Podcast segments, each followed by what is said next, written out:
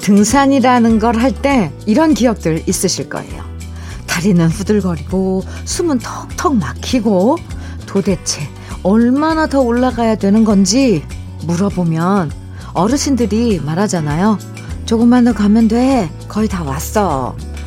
그래서 없는 힘 짠해서 걷다가 물어보면 또 대답하죠. 이제 진짜 다 왔어. 조금만 더 가면 돼.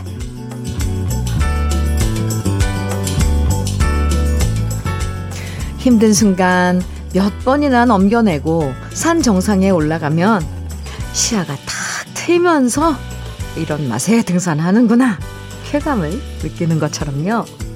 정말 이번 한 주 이런 고비 저런 고비 넘기고 드디어 이렇게 토요일이 되면 주말을 맞이하기 위해서 한 주 동안 열심히 일했나 보다 싶어져요.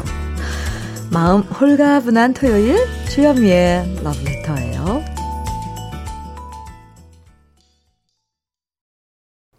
주현미의 러브레터를 열어준 노래 첫 곡 건나들의 꿈꾸는 아이들이었습니다. 주말 기다리는 맛에 평일에 일한다 하시는 분들 많죠. 특히 이번 주말은 다음 주 월요일에 작년까진 없던 대체 공휴일이 생겨서 토, 일, 월, 사흘을 쭉 쉴 수 있어서 더 좋다 하시는 분들 많으실 거예요. 물론 뭐 휴일이어도 요즘 같은 분위기에 어디 놀러 갈 수도 없고 쉽게 여행 갈 수도 없지만 아무것도 안 하고 가만히 집에 있어도 그래도 휴일은 언제나 좋은 거잖아요. 동네 가로수 중에 어느새 파랗게 매달려 있는 대추나무도 한번 구경하고 새파란 감이 점점 커져가는 것도 구경하면서 천천히 여유로운 토요일 즐겨보세요. 이성자님, 음, 사연입니다. 현미님, 어제 사위가 시골 가서 따왔다고 채소를 아침 일찍 현관 앞에 한 포대 놓고 갔네요. 토마토, 호박, 고추, 오이, 상추 정말 다양합니다. 제가 마트를 잘 안 간다고 했더니 더 골고루 챙겨준 것 같아요. 너무 고맙네요. 갔다 온 게 더 맛있잖아요. 사위의 사랑을 맛있게 먹어야겠습니다. 오, 이성자 씨. 항상 반대로 왜 우리 부모들이 자식들 챙겨주고 이러는데 이성자님은 정말 음, 아주 멋진 사이를 두셨네요. 맛있게 드세요. 사위한테도 맛있게 먹는다고 얘기해주면 더 좋아할 것 같네요. 아, 그거 예쁜 사이인데요. 3389님 신청해주신 노래 송대관의 차표 한 장이고요. 원영혜님의 신청곡은 현철의 청춘을 돌려다오예요. 두 곡 이어서 듣겠습니다. 네, 성대관의 장, 현철의 청춘을 돌려다오.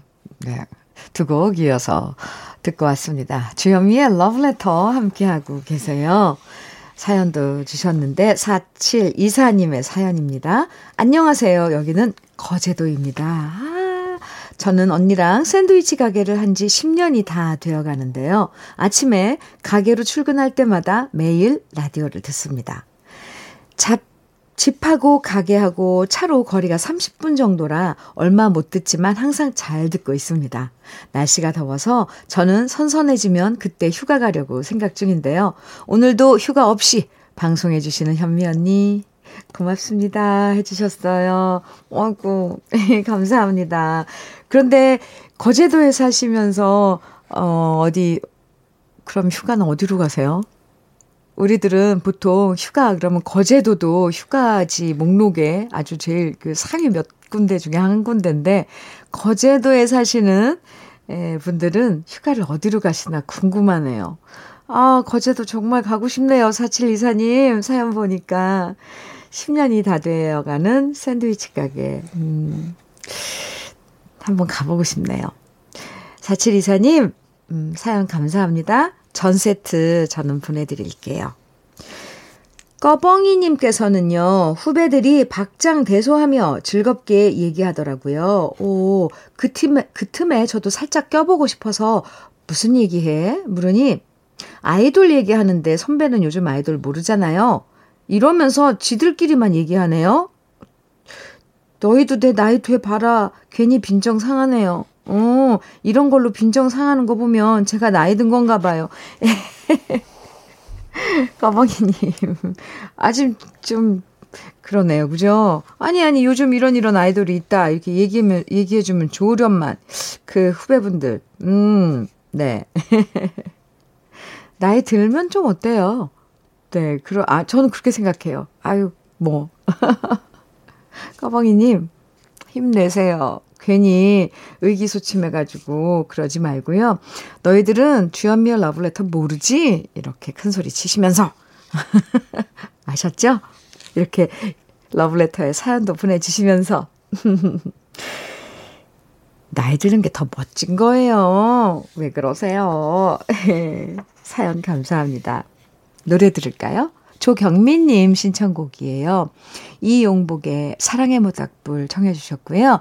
3368님께서는 이재성의 내일로 가는 마차 청해 주셨어요. 어, 두곡 다 좋은 노래인데 같이 들어요.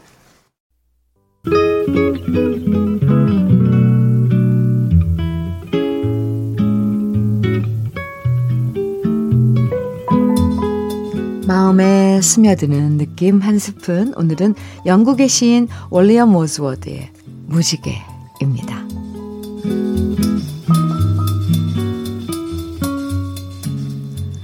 하늘의 무지개를 바라보면 언제나 내 마음 설렌다오. 나 어린 시절에 그러하였고 어른이 된 지금도 그러하니 나이 들어 그러지 못하면 살아 무엇하리요. 어린이는 어른의 아버지. 바라건대 내 삶의 하루하루가 자연에 대한 경외심으로 하루하루 이어지면 좋겠네.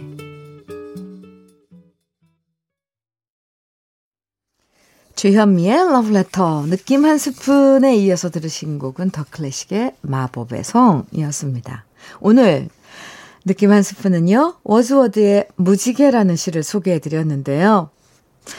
해, 좋아하는 사람 보면서 가슴 설렐 때도 있었지만 그런 설렘은 조금씩 사라지고요. 확실히 어릴 때나 나이 들어서나 변함없이 우리 가슴을 설레게 만들어주는 건 자연의 아름다움인 것 같습니다. 어릴 때 무지개 보면 와 하는 탄성이 나오면서 가슴 두근거렸던 것처럼 어른이 돼서도 무지개 보면 진짜 가슴 설레고 휴대폰 꺼내서 사진 찍게 되고요. 얼마 전에도 그랬었는데, 네. 길 가다가 이쁜 꽃 핀 거 보면 또 가슴 설레고, 나무에 작은 열매 매달려 있는 것만 봐도 신기하고 귀엽고 대견해서 또 두근거려요. 아직도 계속 가슴이 설레고 두근거린다는 건 참 좋은 거죠. 우리를 설레게 만들어주는 순간들이 더 자주자주 생기면 좋겠어요. 6220님, 음, 신청곡 이윤수의 먼지가 되어 청해 주셨고요. 9587님께서는 박상민의 중년 청해 주셨어요. 두 곡 이어드릴게요. 주현미의 러브레터입니다. 함께하고 계신 아, 이기수님 사연입니다. 제가 직접 남편 머리를 깎아주는데 정수리에 수, 숱이 많이 빠졌더라고요.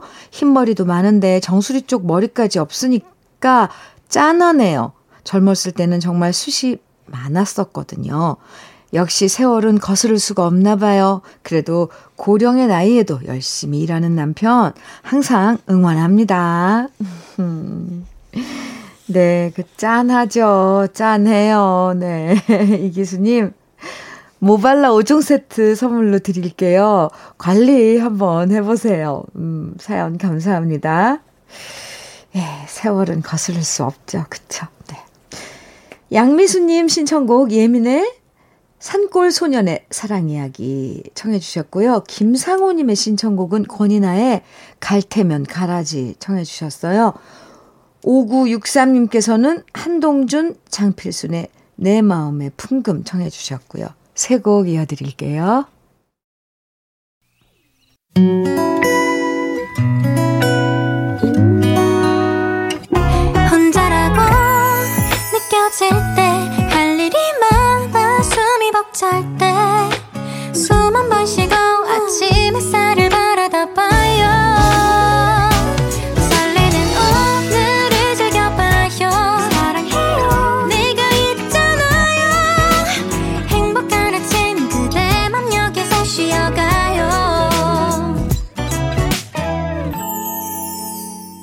주현미의 Love Letter. 주현미의 Love Letter 2부 아, 함께 합니다. 첫 곡으로요. 3891님, 2155님, 그래조아님, 많은 분들이 청해 주셨네요. 썰물에 밀려오는 파도 소리에 들으셨습니다. 아, 좋습니다. 네. 러브레터 토요일 2부에서는요, 우리 지난 시절 그리운 추억과 노래들 만나보는 시간. 여러분들의 사연으로 함께하는 꺼내들어요. 준비하고 있는데요. 그 전에 잠깐 주현미의 러브레터에서 드리는 선물들 소개해 드릴게요. 주식회사 홍진경에서 전 세트. 한일 스테인레스에서 five ply cookware 3종 세트, 한독 화장품에서 여성용 화장품 세트, 원용덕 의성 흑마늘 영농조합 법인에서 흑마늘 진액, 주식회사 한빛코리아에서 헤어게인 모발라 5종 세트, 달달한 고당도 토마토 단마토 본사에서 단마토, 홍삼 특구 진한, 진짜 진한, 진한 홍삼에서 고려 복밀 홍삼 절편, 판촉물 전문 그룹 기프코, 기프코에서 KF94 마스크, 명란계의 명품 김태환 명란젓에서 고급 명란젓을 드립니다. 그럼 다 같이 광고 듣고 와요.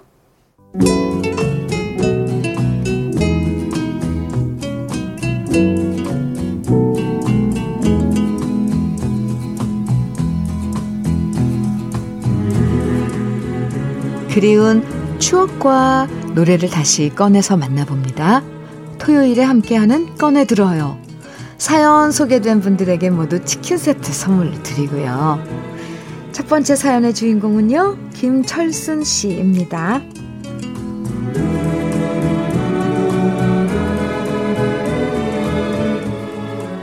세월이란 게 참 빠릅니다. 어느새 제 첫 손주가 군대에 가는 나이가 된 걸 보면 말입니다. 큰딸에는 아들놈이 군대 가기도 전에 벌써부터 눈물 찔찔 흘리면서 고생할 게 걱정이라고 하는데요.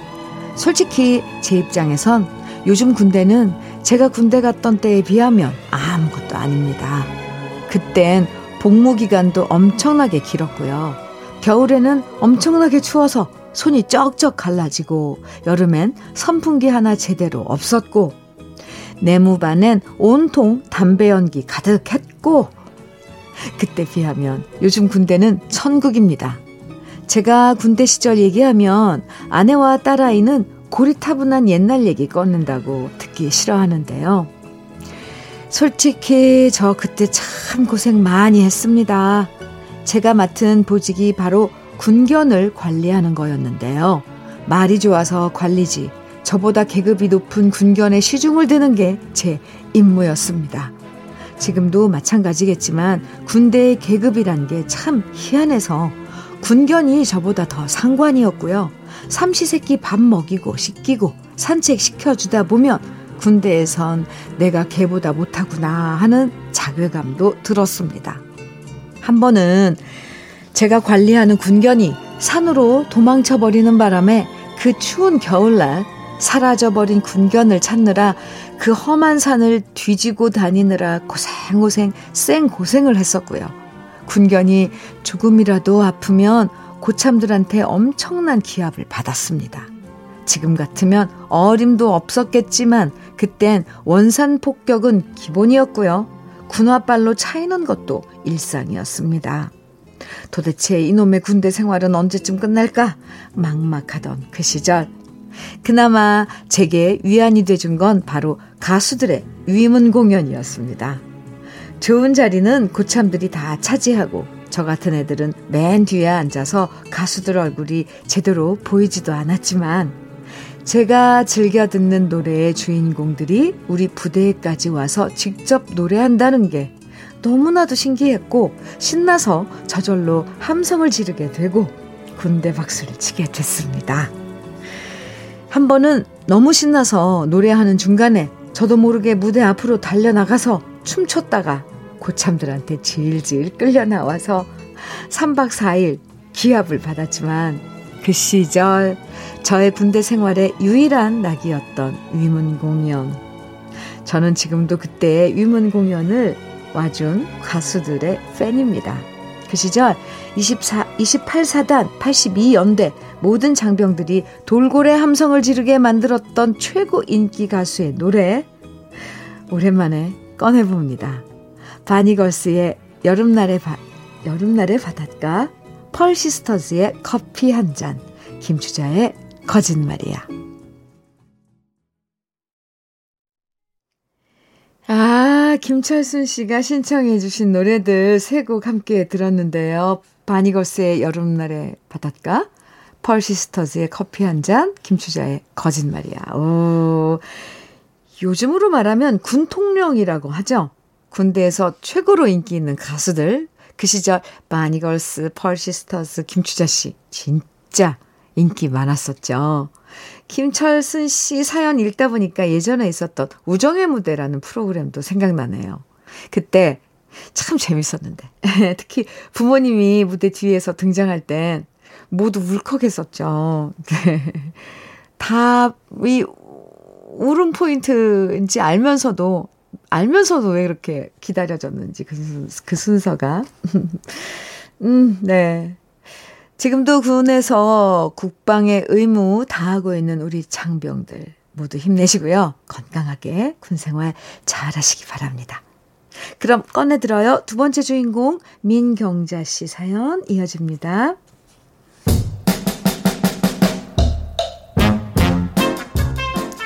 저는 삼남매의 외동딸로 자라났습니다. 이렇게 얘기하면 외동딸이니까 귀하게 컸겠구나 생각하는 사람도 있지만요. 천만의 말씀입니다. 오빠 하나에 남동생 하나. 그 중간에 끼어서 셋째였던 저는 딸이 하나였기 때문에 어린 시절 단 한 번도 원피스를 입어본 적이 없습니다. 알뜰하셨던 우리 엄마는 옷 하나를 살 때도 미래를 내다보셨고요. 그래서 오빠가 입고 제가 물려받아 입고 막내 남동생까지 입을 수 있는 옷만 사셨습니다. 그러다 보니까 저는 딴 애들이 입는 분홍 색깔 옷이나 빨간색 원피스, 치마 이런 건 구경도 못 해봤고요. 늘 오빠가 입었던 티셔츠와 바지를 물려 입었고 그 옷을 남동생한테 물려줘야만 했습니다. 옷만 그런 게 아니었습니다. 오빠가 신다가 작아진 운동화를 제가 신었고요. 그 신발을 막내한테 물려줬었죠. 요즘엔 옷이나 신발이 참 튼튼하지만 옛날엔 구멍도 참 잘 났었는데요. 오빠가 밖에서 놀다가 바지 무릎이 찢어져서 오면 엄마는 그걸 표 안 나게 기워서 입혔고요. 팔 뒤꿈치가 닳아서 구멍이 나면 거기다 다른 천을 동그랗게 잘라서 덧대서 제게 입히셨죠. 한 번은 저도 엄마한테 땡깡을 부린 기억이 납니다. 나도 원피스 입 입고 싶다고요. 라고 울며 불며 말했더니 엄마는 나중에 돈 많이 벌면 꼭 사줄게 하셨는데요. 그땐 몰랐지만 이제 저도 나이를 먹다 보니 그때 엄마 속이 참 많이 상하셨겠구나 짐작이 갑니다. 엄마도 하나뿐인 딸한테 이쁜 원피스 입히고 싶으셨겠죠. 다만 형편이 안 됐을 뿐이란 걸 이젠 모두 이해합니다. 어린 시절 엄마가 그렇게 알뜰하게 사는 모습을 봐서인지 몰라도 저도 알뜰하다는 소리를 참 많이 듣습니다. 눈이 침침하지만 구멍난 양말을 실로 꿰매고 있으면 딸아이가 웬 청승이냐면서 그냥 버리고 새 양말 사시느라고 얘기하는데요. 그게 잘 안 되네요. 이것 또한 알뜰한 우리 엄마한테 물려받은 유산이란 생각이 듭니다. 구멍난 바지 한 땀 한 땀 바느질 하면서 우리 엄마가 즐겨 들었던 노래. 이젠 곁에 안 계신 엄마를 그리워하면서 오랜만에 꺼내 듣고 싶습니다. 이수만의 장미꽃 향기는 바람에 날리고 조경수의 행복이란 정수라의 바람이었나. 민경자 씨 노래 잘 들으셨어요? 어, 민경자 씨뿐만 아니라 우리 어릴 땐 어, 다들 그렇게 형제끼리 옷 물려주고 옷 물려받아 입었었죠. 저희도 다들 그랬는데. 양말 구멍 나면 기워서 신고 운동화에 구멍 나도 엄마가 꿰매주시고. 자, 진짜 우리 부모님들 모두 알뜰하셨던 시절입니다. 그리고 어쩜 그렇게 솜씨가 좋았을까요? 지금 생각해보면 지금은 또 그걸 일부러 패션으로 입잖아라고 패치라고 그래가지고 기워서 일부러 막 여기저기 어 기워 입는 그런 패션도 있는데 에 참 그때 그걸 알았다라면 얼마나 좋았을까요? 저는 제가 맞이라서 제 옷들을 동생들이 어 물려 입었 었어요. 그래서 저는 항상 좀 그런 게 음, 네. 어, 미안하고도 그랬어요, 사실. 맞으라서 그랬나 봐요.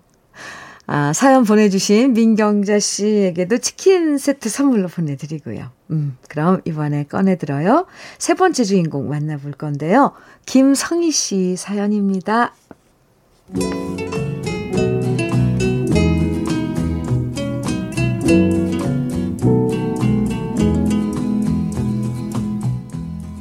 우리 아버지는 작은 가게를 하시면서 항상 라디오를 들으셨습니다. 나이 들면 남자들이 배가 나온다고 하지만 우리 아버지는 늘 부지런하게 일하시느라 단 한 번도 살이 쪄본 적도 없으시고요. 배가 나온 적도 없으셨고요.